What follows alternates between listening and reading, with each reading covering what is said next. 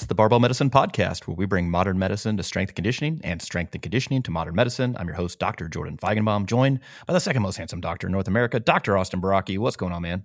Hey, man. I'm here. He's he's present. He is online. This is episode 202. We're talking about dietary supplements. I know, I know, we're doing it finally. People have asked, and here we are. But it's not what you think. We're not just going to be talking about gains. We're going to be talking about the real risks of dietary supplements. And I think this should be uh, pretty interesting. But before we get to that, some announcements. And uh, hey, we're welcoming a new sponsor to the Barbell Medicine podcast, Pioneer Belts. The folks over at General Leathercraft uh, signed on to sponsor the Barbell Medicine podcast. And uh, we're big fans of them. In fact, it's funny. Their owner actually slid in my DMs like a, a year ago and was like, hey, just thanks for everything that you guys do. It's really helpful for not only my training but also just our customer stuff and that's really great thanks and i was like an unsolicited thank you oh my gosh thank you i feel so much better now but uh, they sell belts primarily over there uh, and it's interesting they've got such a wide selection of belts as far as thicknesses, uh, different closure attachments. So everything from eight and a half to 13 millimeters thick. They got lever belts, single prong belts, double prong belts, you custom designs. They even sent me this guy. Check this guy out. Eh? Well done. I know that's yeah, right. They did it. Uh, it's funny because um, they uh, they emailed me when I when I I bought it myself, um, and they were like, "Hey, this logo is trademarked. You know, can you get can you get the owner to sign off on it? I was like, it, it me. but yeah, it came out really nice. I prefer a 13 millimeter single prong belt. You're a 13 millimeter lever belt. Yeah. Mm-hmm. I mean, yeah. Yeah, I think. I mean, but, I've, I've also I've also periodically when we travel and I don't bring a belt, I use yours, and I'm perfectly satisfied using that too. So I'm yeah. not particularly picky. I like single prong stuff as well. Yeah, I started out using a double prong belt from another manufacturer. It's just an extra prong, and I was like, I don't get this. And then, um, but yeah, always four inches uh, wide, 13 millimeters thick. That's my standard belt recommendation for folks. They're like, do I need a three inch belt, a two and a half inch belt? I have not come across anybody, an adult anyway, that needs like a three inch belt or two and a half inch wide belt. But you know, if you feel more comfortable with that, I'm not going to yuck your yum, as the uh, as my people from the Midwest say. So, but four inches wide, 13 millimeters. That's my my the thickness that I recommend uh, for people who are really interested in chasing strength gains. But you know, if uh, it's more of a recreational pursuit, I think 10 millimeters is fine. I probably wouldn't go any thinner than that outside of like, I guess weightlifting. But even when I did weightlifting, I still wanted the 10 millimeter thick belt. You know, maybe maybe a tapered belt, but at the same time, like eh. Uh, but yeah, they're American made, lifetime warranty. They ship worldwide. They also have wrist wraps and wrist straps. And, you know, if you want to support those who support this podcast, you can head over, see Matt and the crew at generalleathercraft.com. We'll link that in the description below. If you get a belt, because, and now this would be a great time to order a belt for the holiday season. Make sure you tell them Barbell Medicine sent you. We don't have a code or anything like that, but uh, if you drop a little nuance in the in the the customer notes box, that would uh, be helpful for us. Uh, other things. So we've got some more live in-person seminars coming up. We've got a new pain and rehab seminar coming to Miami, Florida. That's at the end of January. We'll, we'll also be uh, in Atlanta and New York in 2023 so far for our two day health and performance seminar. So if you're interested in joining us at one of our live in person events, you can check that out in the description below. We've got a bunch of new YouTube videos up, including some training vlogs and uh, some other seminar content. And then also, you're famous now. I think officially you're famous. So thing one, you you were back on the curbsiders talking about low back pain. Um, we had previously been on there. It was sarcopenia, right?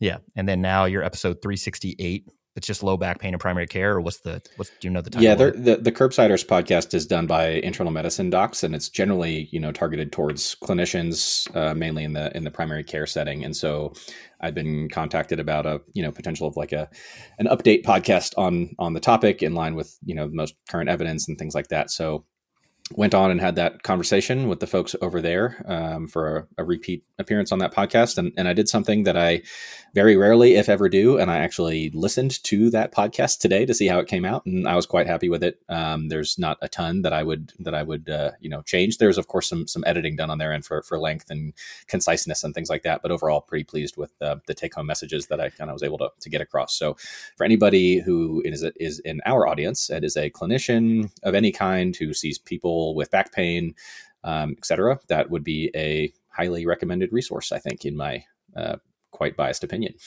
yeah, I mean, it's pretty accessible. I listened to half of it so far.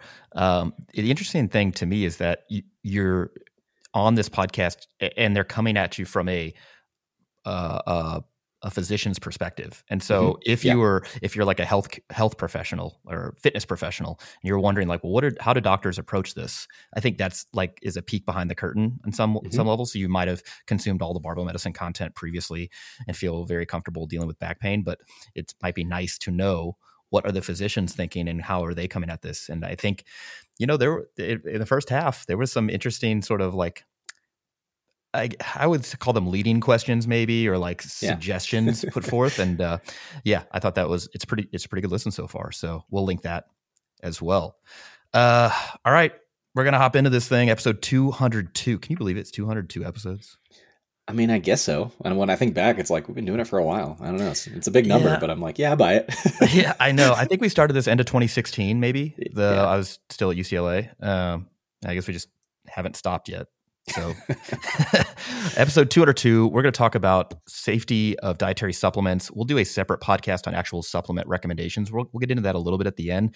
Uh, so, if you're looking for the podcast on here are the supplements you should take for health and performance, that's going to be a separate thing because, as you may or may not know, there are a number of supplements that we feel like have decent evidence supporting their use if for health uh, promotion and or performance uh, improvements and that probably deserves its own separate topic. And before we hop in, just a conflict of interest. Uh, Barbell Medicine currently sells supplements. We have them on our website. Uh, they do meet all the criteria that we're going to go through as far as like what come uh, like what constitutes a safe supplement and an effective supplement. But at the same time, you know, I cannot withhold that information from people. Like, oh yeah, we we happen to sell a supplement. What's the what's this what's the conflict of interest there? So, um, in any case, let's pop into this. So first off, what is a dietary supplement. A dietary supplement is defined as a product taken by mouth that contains a dietary ingredient such as vitamins, minerals, botanicals, amino acids, or enzymes that, according to the U.S. Food and Drug Administration, the FDA, are not intended to treat or prevent disease.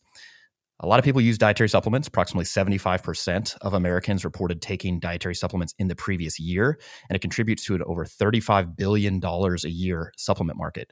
I know when people think about like big pharma, they're like, there's so much money behind that. And that is true, but there's big supplement too. And if you don't think that supplement manufacturers are lobbying to avoid certain regulations and certain constraints, uh, I got a I got another story for you. So a lot of money, a lot of people using this it was actually an interesting paper I read. It said at least half of your patients that you would see in a primary care clinic are taking some sort of dietary supplement. And so needs to be on your like to-do list to ask about for sure. Uh, as far as supplement safety background, you know, a lot of people listen to this are like, well, they're, they're just not regulated at all. There's no regulation. It's the Wild West, which maybe a decent way to kind of summarize uh, things if you're if you're a cynic but it's not entirely true. So in the united states for example dietary supplements are classified as food and are therefore not subject to pre-market testing and regulation by the fda so before the supplement actually comes on the market before you can buy it. However they are still regulated by the fda uh, via post-market surveillance. So once they're available for sale the FDA is actively, uh, although you know maybe underfunded and understaffed, they're actively looking at the supplements on the market, trying to make sure that these things are safe. Um, that said, supplements do not have to be proven safe or effective by the FDA uh, prior to being placed on the market. This is the opposite of how pharmaceutical drugs and their regulation works. Um, claims made about the supplement do not need to be regulated or approved by the FDA prior to market. Uh, in fact, any claims made in advertisements are regulated by the Federal Trade Commission, the FTC. Every supplement is labeled, must be labeled with the term dietary supplement or similar term that describes the product's dietary ingredient, ergo herbal or vitamin supplement, something like that. And finally, a supplement cannot be marketed as a treatment or cure for a specific disease. Those supplement manufacturers do not need to obtain FDA approval prior to making or selling their supplement. So the too long didn't listen to that is all of the regulation pretty much takes place after the product comes to market. Uh, FDA can issue a class one recall and take a supplement off the market if it has the potential to cause harm. So, uh, because again, supplements are classified as food, uh, you may uh, liken this to some foods that have been found to have things like listeria in it or salmonella or some other sort of outbreak. It's the same type of recall, but this happens in supplements all the time. And in fact, when I pulled this up, oh man, some really interesting things. So, for example, this supplement called 365 Skinny was issued a class one recall because it had sibutramine in it. And sibutramine is a now withdrawn pharmaceutical. It's a sympathomimetic, so basically increases your heart rate, increases, increases blood pressure, and uh, was was uh, an, uh, a fat loss medication. But yeah, it's been withdrawn from the market due to not only lack of efficacy but also severe side effects. But yeah, this weight loss drug, weight loss supplement rather, had that in it. Uh, also, of course, it was not on the label because if it was on the label, the FDA and the FTC would have been like, "Hey, man, what are, what are you doing? So anyway, that was post market.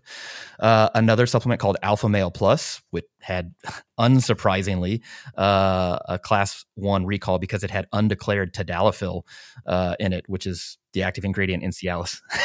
yeah, people take it. They're like, "Hey, man, this stuff works." Like, well, yeah, it has the active ingredient from Cialis in it, just not any sort of regulated dosage, and you're not sure of the purity because, again, they're not the pharmaceutical company who makes the drug. Uh, so yeah, that's one of many that man they they've kept uh, the FDA's kept an active list of this stuff since 2007, and uh, it I, I was clicking through the thing. There's over 50 pages of just lists. The latest one uh, was issued on November 21st of this year. Is to Jacked Male Supplement. So it's J A C K apostrophe D. And uh, one of their male supplements had, again, unsurprisingly, tadalafil in it, just more Cialis, just pumped in there. Um, and so, yeah, there there is active regulation. So I don't want people to think like, yep, nobody's regulating anything. It's just, yeah, if you're doing it once the products are already on the market, it is much more difficult to kind of control that gate to the to the public marketplace than if you're doing it on the front end. Um, so, in any case, the FDA uh, is involved a small amount in pre-market regulation, uh, effectively um, they have the authority to uh, have established the good manufacturing practices, uh, so that's GMPs, in an effort to limit supplement contamination, verify the accuracy of labeling, and set standards for monitoring and reporting adverse events associated with supplement use. However, not every company, not even close, actually adheres to these good manufacturing practices. Uh, in fact, a 2013 FDA report showed that approximately 70% of all supplement manufacturers were in violation of GMPs, and additionally, 28% of supplement companies they surveyed failed to even register with the FDA, which uh, is necessary to be a part of this GMP uh, certification. Uh, you would actually see this on a uh, label of a supplement, for example. Um, but in any case, yeah, not nearly every supplement company is adhering to this. So this means a relatively large amount of dietary supplements are not meeting GMPs or even registered, and thus may be contaminated, mislabeled, or both. As we'll see, this is very common. Uh, but the kind of nidus or impetus for doing this podcast was a really interesting recent case series that came out um, in the American Journal of Medicine. So, Austin, you kind of brought this to my attention. This was from the United States Drug Induced Liver Injury Network, the DILIN, if you will. I don't know if anyone calls it that, but I certainly would because like saying drug induced liver injury network is a is a mouthful. So this paper recently came out. What what did they go over there? Yeah, so so this came to my attention and passed it on to you, and, and it was just interesting because it hits on this topic of supplements in general that we talk about a lot, as well as something that I actually see in in practice. Uh, fairly regularly, I would say. And so, this um, idea of a drug induced liver injury, um, which you said DILIN for the network, I mean, DILI is a known uh, acronym that, that is said in medicine. And if you talk to an internist like me and you talk about a DILI, then we're going to know that you mean a drug induced liver injury. And that includes, you know, things like supplements and, and, and vitamins and things like that, that that people are taking did you have something to say there? no, it's it's just like so you would you would just call it a DILI network. Yeah, DILI Network is probably what I, I just say. feel like we should workshop that a little bit. Okay. yeah. so, so, so this, this, paper was in the American Journal of Medicine from uh, October 14th of this year. The title is Liver Injury Associated with Turmeric, a Growing Problem 10 Cases from the Drug Induced Liver Injury Network. And so they lay some groundwork, and, and this is something that, you know, probably a fair number of our audience have at least peripherally heard of turmeric or curcumin supplementation. It's an herbal product, it's a spice that people use in various kinds of cooking as well, but it's taken as a supplement for lots of conditions, um, things like arthritis, infections, respiratory infections, general quote unquote inflammation that people perceive themselves to have or are told that they have, whether or not they truly do, for prevention of COVID, among among a bunch of other things. It's one of those uh, one of those things that it's recommended for so many things that makes it practically implausible that it can simultaneously treat all those things Yeah. since they uh, manifest via different mechanisms, but that's Yeah, a very it- common recommendation. if it works, if it's a panacea, if it works for everything, there's a high likelihood that it works for nothing. Correct. Yeah. exactly. Like if your treatment for everything is always the same thing, then it's kind of like, Yeah. man, I, I don't have high confidence that this works for anything. But right. in any in any case, pretty safe. It's a pretty safe supplement as far as like just actual turmeric itself. But that's not really the problem. The problem is like what else is in there. Yeah, exactly. I mean, when they've done t- trials of turmeric supplementation in humans, it, it generally does not seem to show significant, you know, levels of, of toxicity. But this may also be an artifact of the fact that it is pretty poorly absorbed. And so, even in the the supplement scene, the fitness scene, I have seen this, uh, um, you know, recommendation made to take it with a bunch of black pepper, um, or some of these supplements contain this black pepper derivative called piperine which is a substance that itself can dramatically increase turmeric absorption. So, if you take a dose of turmeric with 20 milligrams of piperine, it can increase the bioavailability of the turmeric by 20 fold or more.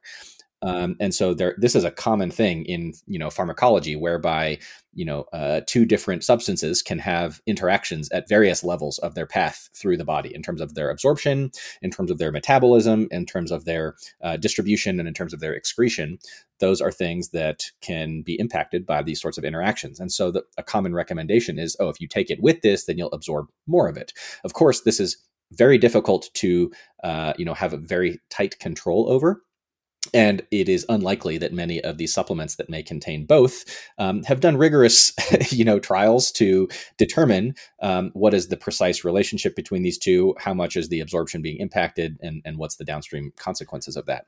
Yeah. and so anytime you get go ahead. Just a quick, just a quick thing, and, and it it's because they don't have to, right? So so you don't have to go through a phase one clinical trial like you do with uh, pharmaceuticals bec- to prove that it's safe. You don't have to go through a phase two clinical trial in a smaller group to not only continue to assess safety but also then efficacy uh, on some levels. And then phase three, you don't have to do that either to continue to refine dosage and efficacy or whatever. You don't have to do any of that because you could just bring it to market, and on top of that, the general public is still going to buy it anyway that you know because you don't have an informed customer and you don't have any of this pre-market regulation that's why these things have not been well studied uh, prior. And so in addition to all this anecdotal stuff we're like oh yeah it worked for me. I took this then this thing happened that worked for me. But uh, sometimes those things that happen to you are undesirable. not awesome. Yeah.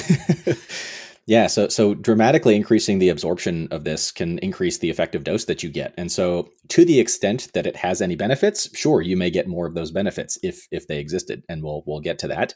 But it also dramatically increases all the other effects that you may not have known could happen or may not want. The basically the increases the risk of toxicity. And so in this study by the US DILI Network, or whatever uh, abbreviation you, you prefer to call it by, they found um, in in the registry that they that they uh, were were following, they found ten cases of turmeric associated liver injury. Um, of the ten cases, eight of these patients were women, nine were white, and the median age was around fifty six years old. Um, a lot of times, patients who are uh, you know, evaluated for a significant drug-induced liver injury, uh, they may undergo a liver biopsy, um, depending on the trajectory of their blood tests and and how they're doing, kind of clinically. Um, and taking a liver biopsy is not a uh, you know totally simple procedure. You're obviously taking a bite out of somebody's liver and, and preparing it under a slide and looking at it under a microscope. And, and these biopsies showed evidence of inflammation of the liver tissue, which is generally you know termed hepatitis. So we have a bunch of immune cells entering the tissue, a whole bunch of damage to the structure of the liver itself.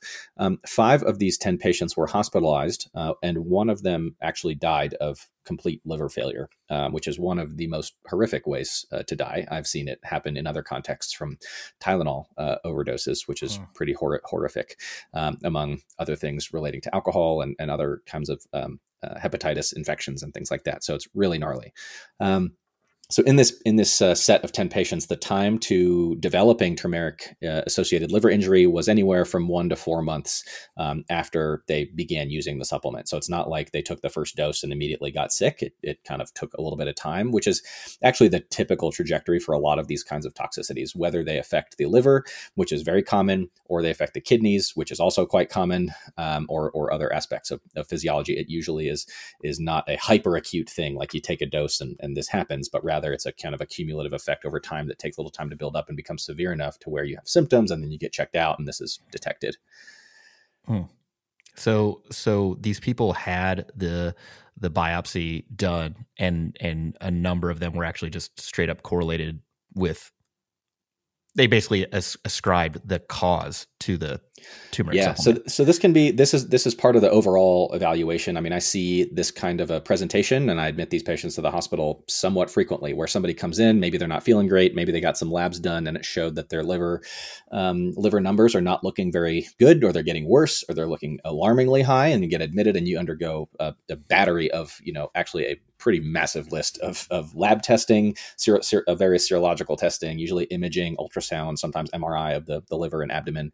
Um, and as things come back more and more and more negative, and you rule out more and more and more things, um, and to the extent that you're able to detect a supplement history, then that tends to rise higher and higher and higher on the, you know, the list of uh, probable uh, probable di- diagnoses until you've ruled pretty much everything else out. And so in this in this patient group, they actually did some other genetic analysis, and they found that there's a particular genetic predisposition um, that they had, and this is uh, known as HLA-B3501, which is you don't need to know or memorize, but just to recognize that there are certain kinds of genetic variants that people can have, and this can increase their risk of toxicity. In this case, liver injury due to turmeric use, because they found this particular variant at a way, way, way higher frequency among these patients compared to what would be expected in the general population. Mm-hmm. And this is something that is also seen in other contexts in medicine. There are certain drugs that we actually use, pharmaceuticals that we use um, to treat tr- to treat um, patients, and for those who are likely to have or who may have those kind of genetic polymorphisms or genetic variations, we'll actually test them before we start the drug because we don't want to start the drug in somebody who may be at high risk of having toxicity. And if they're negative, then we'll you know continue it. So there are a few you know well-known medicines um, for who, for which we do pre pre treatment testing of HLA B 5701, 5801, things like that for for other drugs. Can you imagine if there was like a, it wouldn't be a black box warning, but it would be like a, a label on the outside of the supplement where said, hey, before you start this turmeric curcumin, uh, go. You need to go get a serology done. You need to yeah. make sure that you don't have this genetic polymorphism because you're at high risk of this problem happening. If that were true, like if you had to show up with mm-hmm. like a piece of paper that said you had this serology and you don't have that genetic polymorphism, now you can buy the thing. Turmeric sales would go. I mean, it would. They, all the companies would be out of business if that was their yeah. their solo therapy. Um, yeah, yeah that's probably people, true. Although all no. ten of these people would probably have never experienced this uh, this this harm that they did. well, so this begs the question, though: like, is there good evidence for turmeric supplementation? Period. Right. So so that's the consideration anytime we're using some sort of a pharmaceutical agent or supplement or something like that. To the I mean, there's nothing that is risk free, right? So to the extent that something has no side effects, if somebody tells you this has no side effects, it probably has no effects at all, right? Hmm. Because mm. the differentiation between effect and side effect is purely arbitrary and based on what we want the drug to do and what we don't want the drug to do. We call it an effect or a side effect, but drugs just have effects. Mm-hmm. And so you would prefer that the benefit profile that somebody is getting outweighs the potential downside, or to the extent that there are downsides, there are to- they are tolerable, they are not harmful they are ideally not causing you to go into complete liver failure. And so I could envision a world in which turmeric is curing everything under the sun, in which case it's like, you know, it sucks to be one of these 10 people, but on balance, like the world has been saved by sure, this. Yeah. Or at least we can institute pre treatment screening for these genetic things and mm-hmm. reduce the risk as much as we can. And then we'll take all this benefit, we'll reduce the risk as much as we can. There may still be somebody who has bad luck, but, you know, world's not fair like that. yeah. Uh, if that were the case, then I could make that justification. But there really aren't good clinical data in humans to support the use of turmeric for essentially any disease condition. And I know that there are some people who just got riled up. There are some people who are convinced oh. that they've seen excellent data. It works. And, and, people for whom they feel better when they take it, for for who, who have maybe seen their um, you know somebody that they follow in the fitness space in the social media scene posting uh, recommending people take this and putting a pubmed you know link or a doi or something like that. Um, and so while turmeric and curcumin do have anti-inflammatory and antioxidant activity in lab data in vitro data in petri dishes and things like that there is a pretty distinct lack of really good clinical data for these agents for the prevention um, or treatment of inflammatory disorders in humans. And so this is again, we have ranted about this before. It seems, you know, I, I thought I felt that itch where it was just like we need to have another mechanistic rant, and so it's it had to come back around eventually. That's right. But the idea of you know looking at what is the effect of this treatment, this medication, this modality, whatever the case is, on an outcome that actually matters, right? So this disease state, for example, and not on some you know a, a, biomarker in a petri dish or something like that. So we are most interested in you know human outcome data on outcomes that humans themselves care about where if you asked the person do you feel different? Do you feel better? Are you living better? Are you living longer? Are you more functional? whatever the case is um, compared to a placebo for example. We would like to see superiority on that. And so like for for example one randomized controlled trial of turmeric termed uh, curcuma longa extract, which is the mm. actual you know plant name, uh, was given in patients with osteoarthritis, which is a pretty common reason why people will take curcumin or turmeric and they'll pair it with piperine and things like that.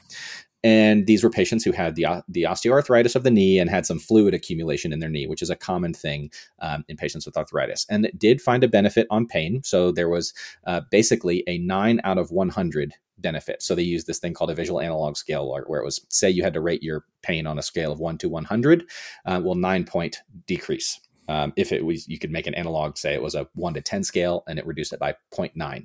And so this is technically below what is usually deemed a minimum, you know, clinically important difference, but it was a difference nonetheless. Um, and there's no significant effect on the volume of fluid in the knee or the effusion volume. Um, there are plenty of other data um, from, you know, these kind of trials that show not super impressive effects on things in humans, or at least to the extent there's an effect, it's like we probably have something that is you know safer that has a more more substantial effect um, yeah. on on on people's symptoms or, or whatever the, the particular condition is that we're looking at.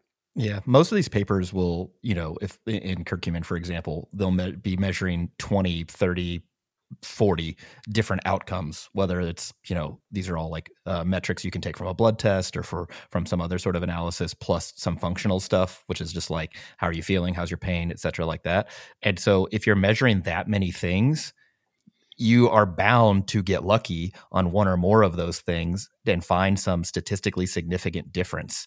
And that doesn't mean one that any of those things are clinically significant, but it also sort of opens this Pandora's box where you're like, okay, well, you measured, you know, 40 different things and you found two things were significant. Is that a real signal or did you just get lucky? And so, you know, you start looking at confidence intervals and stuff like that. And you're like, oh man, uh, I don't feel very com- confident about this. And so, what and you so want to, in those situations, you'd want it to replicate and exactly. over and over and over again and things like that. And that would increase your confidence for sure. Yep, exactly. If you had a bunch of studies all showing the same thing, this robust, reliable, persistent signal, then, you know, you feel very confident in that. And if you don't see that, which is exactly what we see with turmeric, for example, and many of these supplements that we'll actually discuss, then you're like, eh, on balance, I think it's not helpful helpful at all. And there's obviously some significant risk here, uh, you know, which has been demonstrated via this, these prospective trials. Um, in fact, 10 year data from US emergency departments estimated that 23,000 visits were due to adverse effects from dietary supplements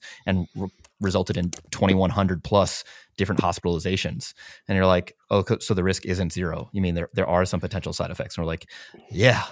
That's that's what's happening, and and even with the drug like drug induced liver injury, even with the DILI, like this this is actually a pretty good data set um, that they collected over almost 20 years there are thousands of like drug uh, well in this case dietary supplement associated liver injuries that have been like very well linked and very well established. And so we're kind of like man people should be a little more careful yeah, in the in the paper that I'm that I you know uh, was was describing above regarding this case series in, in turmeric or curcumin, they describe how the the DILI network has you know they they had logged almost 2,400 cases of suspected drug induced liver injury. And basically, each of those has to undergo kind of formal evaluation to see what is the likelihood that this drug induced liver injury was specifically caused by this substance. And they try to stratify that by confidence, right? Because we can't always be 100% confidence, confident in the causation between something like that and a drug induced liver injury. Um, but of the cases that they deemed to be very high confidence, they were very confident that the substance itself caused the drug induced liver injury almost 20%, so almost 350 out of the 2,400, so almost 20, 20% were attributed to an herbal and dietary supplement. Um, and so again, it's like I can hear somebody saying, okay, if 20% were due to an herbal and dietary supplement, that means 80% were probably due to pharmaceutical drugs. And it's like, yeah, uh, that is probably that the case. That happens. Uh, yeah. It is known that pharmaceutical drugs can cause drug-induced liver injury. I can rattle off a very long list of them that uh, I have, you know, seen, and, and probably a, a, a, fraction of some that that I have caused um, through, you know, practice and, and, prescribing these things. However, the difference is that when these pharmaceuticals are prescribed, they should be for a very clear reason with an established, uh, uh, you know, benefit on a condition that is relevant to the person, that has a known impact to improve a real outcome in humans um, and to and in and a situation where that potential adverse effect, that potential side effect of, of liver toxicity is known, and we would do what, whatever we could to mitigate that, be it lowest dose, lowest duration, whatever the case is. And sometimes, again, there's people who have bad luck, but the the calculus is different when there are clearly established potential benefits, clearly established potential harms. This is a you know informed kind of discussion, and you weigh those things out explicitly compared to the supplement case where there are often a lack of established benefits or none um, to the extent that it has been studied. And now we see a, uh, an increased risk of adverse effects. And so the calculus changes a little bit in that situation, particularly when there's nothing informed about it. yeah. Yeah. The, th- the other thing with like known like hepatotoxic or liver toxic medications that have a higher risk of causing a, a you know that that is a risk and you're monitoring for it at regular intervals just to make sure that you don't get too far up the stream without any sort of like life vest like oh all right we'll we'll get off the boat let's mm-hmm. do something else or let's have some mitigation uh, treatment with supplement use you're like not even suspecting it because hey it's herbal it's, it's, it's natural it's you know over the counter can't be can't be dangerous and it's like well not only can the actual supplement itself be dangerous but as we'll see like the being contaminated or mislabeled or and or both can pose a significant risk. And if you're not monitoring this stuff which you why would you be? You could find yourself in in you know uh, interesting position. And uh, yeah so so pretty interesting data set. Now you ask people for this their supplement history i assume when you when you meet a new patient you're asking for their medication history get that and then you're like any supplements I assume that. Yeah, yeah, and and and it needs to be pretty explicit. And I often ask it in multiple different ways, and I'll mm-hmm. often give examples and things like that because it's really common. I mean, people would be amazed when we when we do these kind of histories with folks. They'll say, "No, I don't take anything," and it's like, "What about a vitamin?" Yes, I take a vitamin. What about fish oil? Yes, I take a fish oil, and blah blah blah blah blah. Same with um, other medications. No, I don't take any medicines, and then it's like, "Oh, what about this? What about that?" They have that, and then if I have a patient who it does definitely have evidence of liver injury, if I'm seeing them more in an ER or hospital setting, not just like a routine primary care, my uh, you know, questioning about supplement use and herbal use and stuff like that goes way up. And this is for both liver stuff and often for for kidney related issues as well. We're not really getting into it a ton in this in this particular podcast, but there have been many um, you know supplements and herbals, a ton from Chinese medicine that have been implicated in various forms of of kidney mm-hmm. failure. There was one many years ago that was you know initially became identified when all these women started showing up in complete kidney failure needing dialysis and it was identified as a component of a weight loss herbal called aristolochic acid that would had to be mm-hmm. end, end up getting removed because nobody had ever heard of this thing nobody knew what it did. And then before you knew it you had a whole list of women who were needing dialysis and kidney transplants as a result of this you know purported weight loss supplement. So yeah. this is a super common thing and routine aspect of my questioning for sure. This, this is like a medical student's worst nightmare. You like go to see the patient first and you're like you taking any supplements? And they're like nope. Yeah. And, and, then the attending comes in is like so are you taking fish oil? Uh-huh. Yeah. are you taking a multivitamin uh-huh are you taking yeah. turmeric we've all uh-huh. been there yeah yep happens all the time um, so as we get a little more uh, into the safety data, you know, I, I, would say that the majority of the safety issues surrounding dietary supplements are due to either contamination with unapproved ingredients and or mislabeling of the supplement themselves. So the contamination uh, of a supplement means that an ingredient that is not accounted for on the label, such as bacteria, a pharmaceutical adulterant, or actual you know prescription medication, or heavy metal, has been found in the supplement in amounts that are above an acceptable cutoff level. That's in particular for heavy metal. Uh, usually, those are zero or otherwise very low in most cases. Um, obviously, some uh, things that come from the earth. You know, Earth's crust has a lot of heavy metals, and so um, yeah, the, usually those those levels are very very low. But uh, contamination is definitely a big cause for concern.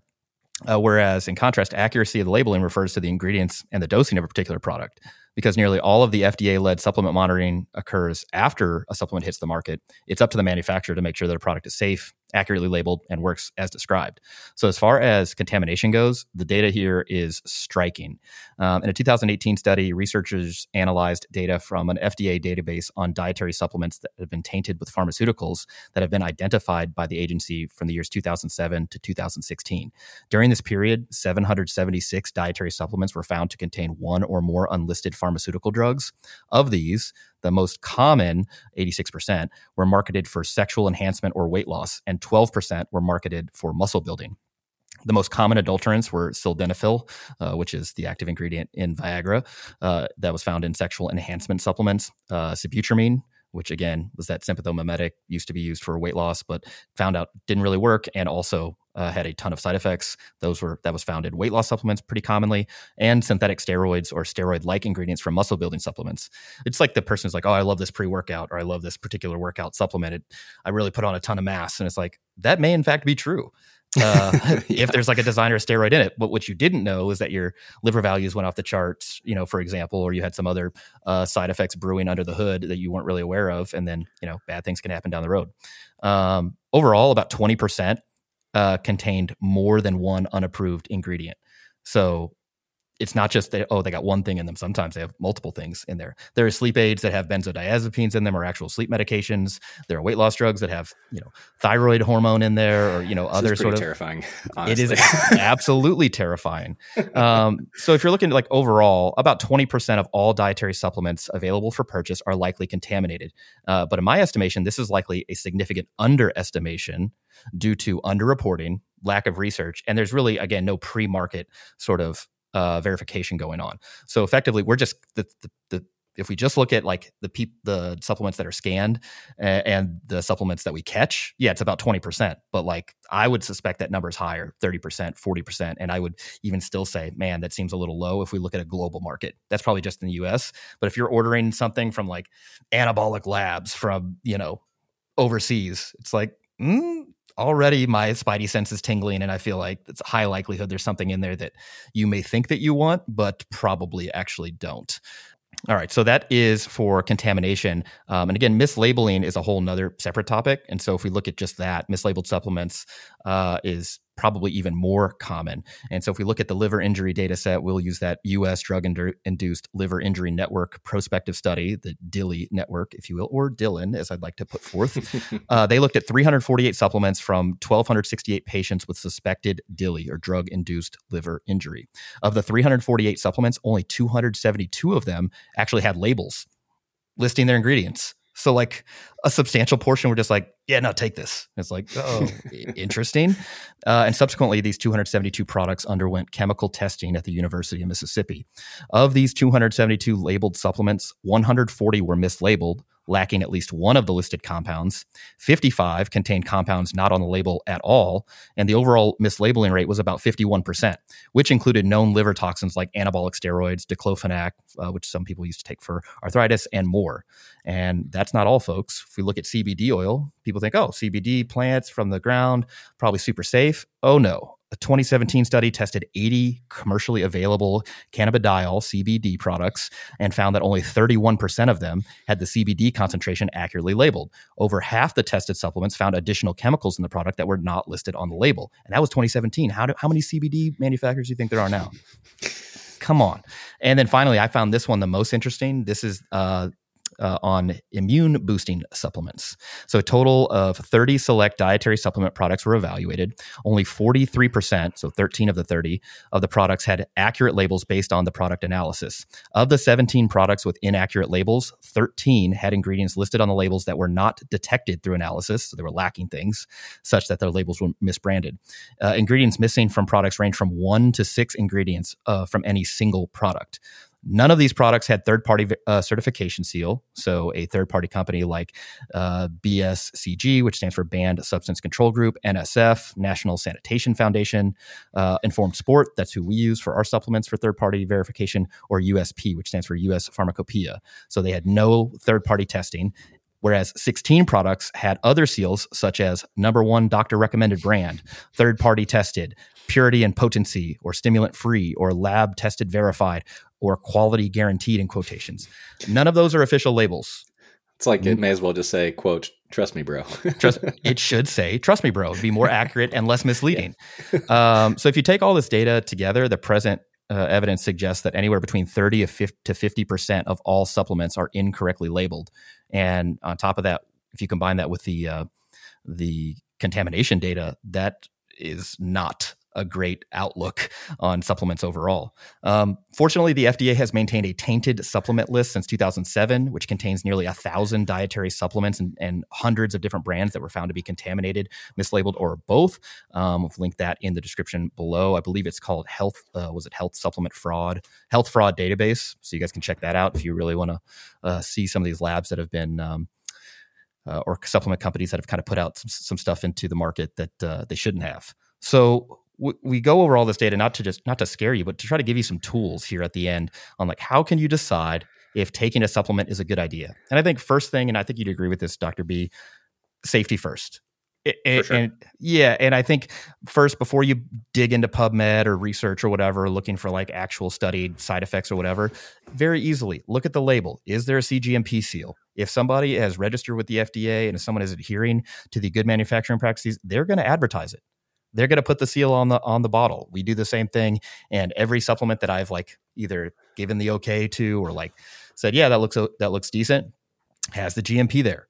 Uh, particularly if they're from the United States. I don't know as much about international regulation because that's not where we do business with our supplement company, and I'm not privy to every country's regulations. But GMP certainly got to have that label on uh, whatever supplement you're purchasing, and then make sure it's got a third party testing label.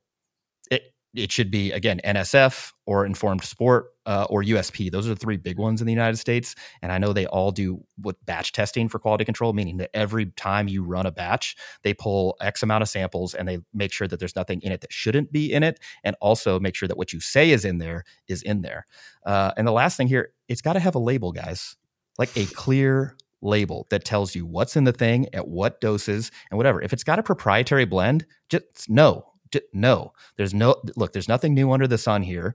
All right, and so if someone says proprietary hypertrophy cellular matrix and it's just got like a bunch of ingredients but no doses, no, take it off your list.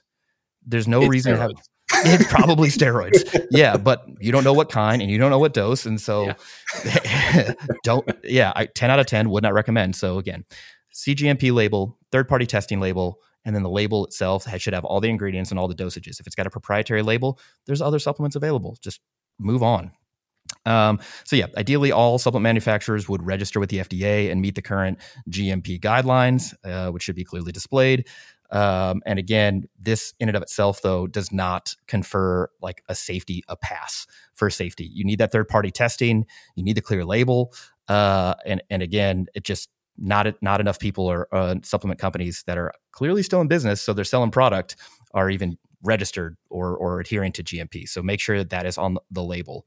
Uh, and then finally, from a safety standpoint, you you got to make sure that whatever risk is known how you got to look at how that stacks up to the actual efficacy of the supplement that you're taking right and so i think the first place you need to look at if you're considering taking a dietary supplement after again verifying the label and, and whatnot is that is there data in humans is there data in humans I don't care about what happens in mice. I don't care about what happens in macaque, you know, monkeys. I, I don't. Those can all be useful for generating hypotheses and then subsequently moving that to human testing. But if there's no data in humans, period, I'm like, probably not for you, bro. I can't think of a single time, even a pharmaceutical that's like has no human testing at all that we're like, hmm, that's it. That's my type. Absolutely correct. yeah. And but that's not enough. It's not enough to just have data in humans. It has to show benefit to relevant outcomes, things we care about.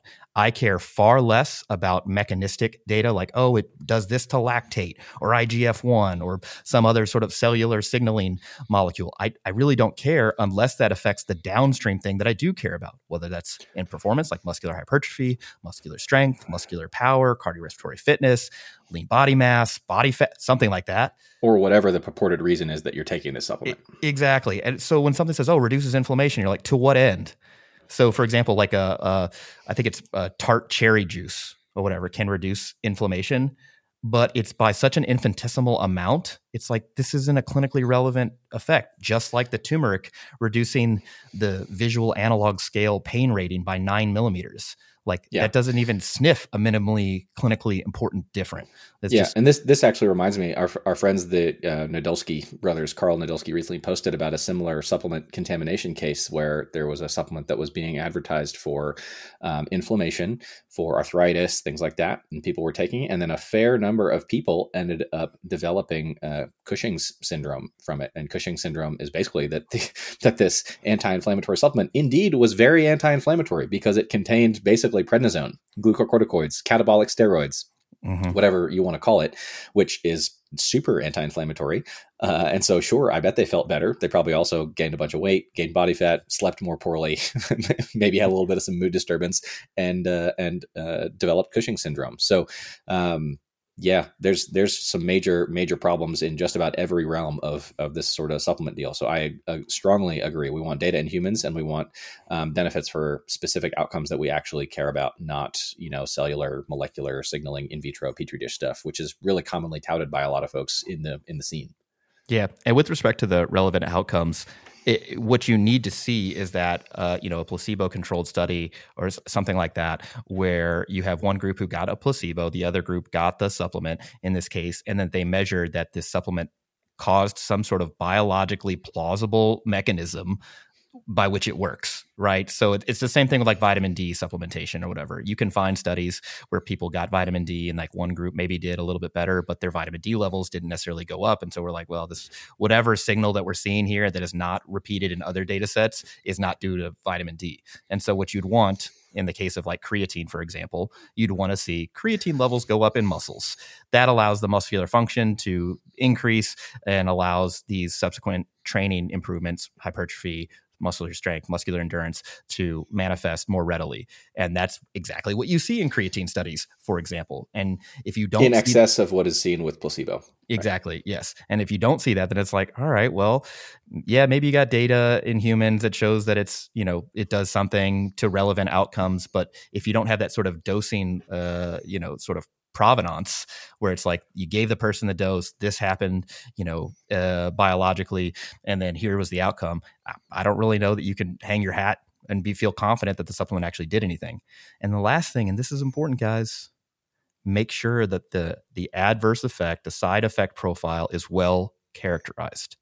You, every there are no biological free lunches here all right. So every supplement, every pharmaceutical, every intervention has some sort of effect. And not all those are going to be ones that you want. And if it's not been characterized or someone says, again, there are no side effects, that trust me, bro, uh, I think you got to take a pass on it. Every supplement that we recommend for health or performance, we know that there are some side effects, some that are greater than others, some that are more uh, significant than others, but we still know what they are. And that's why we can feel comfortable recommending them. And we always have caveats too, right? With most of our supplement recommendations. We don't just say everybody in the world should take this full stop. Like it's just yeah. If somebody if somebody claims that it has no side effects, there are two possibilities. Number one, they're lying. Number two, there are no effects at all. Mm. That's literally the only two possibilities in that yep. kind of a situation. Yep. Yep. So, with respect to performance supplements, um, I, there are three places that I tend to go to, and I would refer you guys to, and we'll definitely be leveraging these resources heavily in our supplement uh, uh, heavy podcast to come. Uh, one, the ISSN, the International Society of Sports Nutrition, has a uh, 2018 uh, position stand on dietary factors and supplementation for performance. They basically go through all of the currently available supplements and say, hey, these ones have good evidence, these ones have bad evidence, these ones have no evidence. Here's you know what we think at this moment.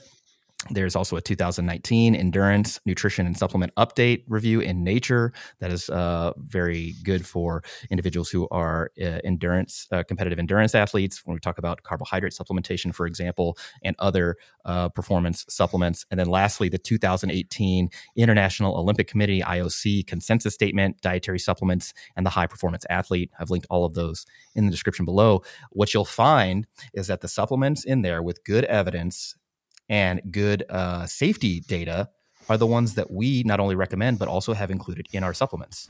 Those and people will ask on all of my AMAs, well, what about X? And I'm like, yeah, there's a reason why X isn't in there. And it's not because I'm just ignoring data or whatever. It's because either the data doesn't exist on safety, the data doesn't exist on efficacy, or overall there's just not a lot of data period. And I cannot hang my hat on that and put something out into the into the world without, you know, sort of good faith, due diligence, uh, doing some some background digging on that. So if it's not in our supplements, I don't think you're going to find something where I'm like, yep, would recommend 10 out of 10. I, I would have put it in there. We would t- again, we would take it. We would take it. We're not like holding out on you, like, yeah, if you do this one weird trick with sodium, you're gonna, you know, gains are gonna go through the roof. We've been holding out on you. It's just incidentally, uh, you know, the latest blow up with Liver King. Oh, Kind boy. of kind of interesting there. did you did you see that stack? Oh my god! I mean, it is not surprising because again, very clear. There's some polypharmacy going on, and the it's just the brazenness of that. It's comical, yes. And there were Mhm. people who not only before were saying, "This is just what happens when you follow the ancestral lifestyle, bro," and now there are people, oftentimes the same people, who say, "I don't even care about that. Following the ancestral lifestyle is still good." So these are people whose minds were never going to change, no matter what. Yeah. Standard lizard brain behavior. well, right, but then you and then you ask them, you know, what is the ancestral diet? And the, Just don't know. gibberish. And if you can pin it down, then you say, so this is an empirically answerable question, which means we can use data to analyze the veracity of the statement. And so then you say, what is the data? And they go, either one of two ways. I don't trust the data, or I don't know the data. And it's like, It's like we've done this before. it's like we've done this before. Yes. Also, must commend you on the unintentional pun of uh, pinning it down. Well you done. see, do you like that? eh? Eh? Okay, cool. Well, this has been episode 202. Uh, we talked about safety uh, in supplements, and hopefully, you guys found this helpful. But before we go anywhere, I want to really thank our new sponsor, Pioneer, uh, for helping us out. Uh, we're going to be getting some production gains and quality gains in our podcast because uh, of them signing on. So, again, support us or support those who support this podcast for all your belt needs. Again, make an excellent gift for the holiday season for the lifter in your family or for you. Uh, hey Austin, when when people ask you when they should start using belts, you got a you got a stock answer for that? Kind of a whenever they want sort of thing. I, I don't tend to recommend that people wait to a particular time to start using them. Mhm. I also don't, you know, um, feel like it is uh, problematic if they want to start using them right away. Mhm. And then even when people, if should they choose to start using one, another question we commonly get is like, if I'm training, when should I put it on? Should I keep the belt off for some sort of purported benefit until I get to my work set or my last warm up and then put it on? And I also don't really subscribe to the idea that there's any sort of special benefit to that. Um, if I'm training with a belt, then I will pull my first warm up set, say it's the bar or 135 or 70 kilos or whatever, and then pretty much by the next jump, which is going to be still a far way from my my work sets, my my belt is on. I want things to be pretty similar to how they're going to be performed on the top set. So Yeah, yeah, that's my same thing. I, I think if we agree that the belt has the potential to change the mechanics that you're using, and uh, the existing evidence suggests that people will move the same weight at a higher velocity with a little bit better efficiency when they wear a belt. I want you to leverage that the whole way so things aren't changing from warm ups to work sets. And the second thing I'll say is if you have a new belt, I think that's some extra time to get some break in done on the belt if you're wearing it during warm up sets. You know, put some heat into the belt, put some of your bodily sweat into the belt, get it to break in, make it feel nice. Uh, the last thing, and I, I, I'm curious to get your take on this. All right, so let's say you got a, fa- um, a family member who is resistance training curious. They're they're on the fence. They're thinking about getting involved or whatever, and you really want to push them over the edge. You know, you get them a belt and just say, "Hey, now you got a belt." My my reason my reasoning being that if if we know, for example, that about uh, fifty percent of the uh, the main reasons that people give um, for not engaging in resistance training is this risk of injury, they may feel more comfortable if they have a belt, you know, and if one's already there, ready to go. Do you think that makes a difference? for some people.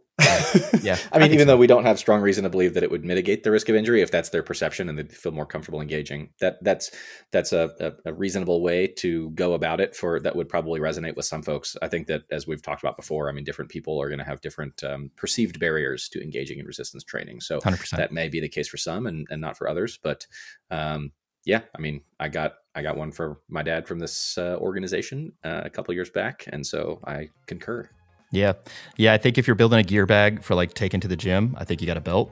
I think you got shoes. I think you got knee sleeves, wrist wraps, and maybe wrist straps, and that's and chalk. You know, some sort of chalk, whether it's liquid chalk or like a buffalo ball or whatever it is, or actual just loose chalk. It pretty much that's all you need to do your whole training career outside of like specialized tools that you want, you know. Uh, but that would be my like sort of base gym kit, my everyday carry, if you will. Oh, I see. you see what I did there? Yeah. So if you guys are looking for belts, head over to Pioneer. Uh, the website is generalleathercraft.com. Again, leave them a note. Say uh, Barbell Medicine sent you. And uh, they also do wrist wraps and wrist straps if you're in the market for that great great company. Head to see matt and the folks over there. Really appreciate it. And uh, before you log off your smartphone please uh, subscribe to our podcast rate us and leave us a five star review. It really helps drive traffic to our podcast so we can keep bringing you all the latest nuance in health and fitness. For everyone here at barbell medicine thanks for listening. We'll catch you next week and every week right here on the barbell medicine podcast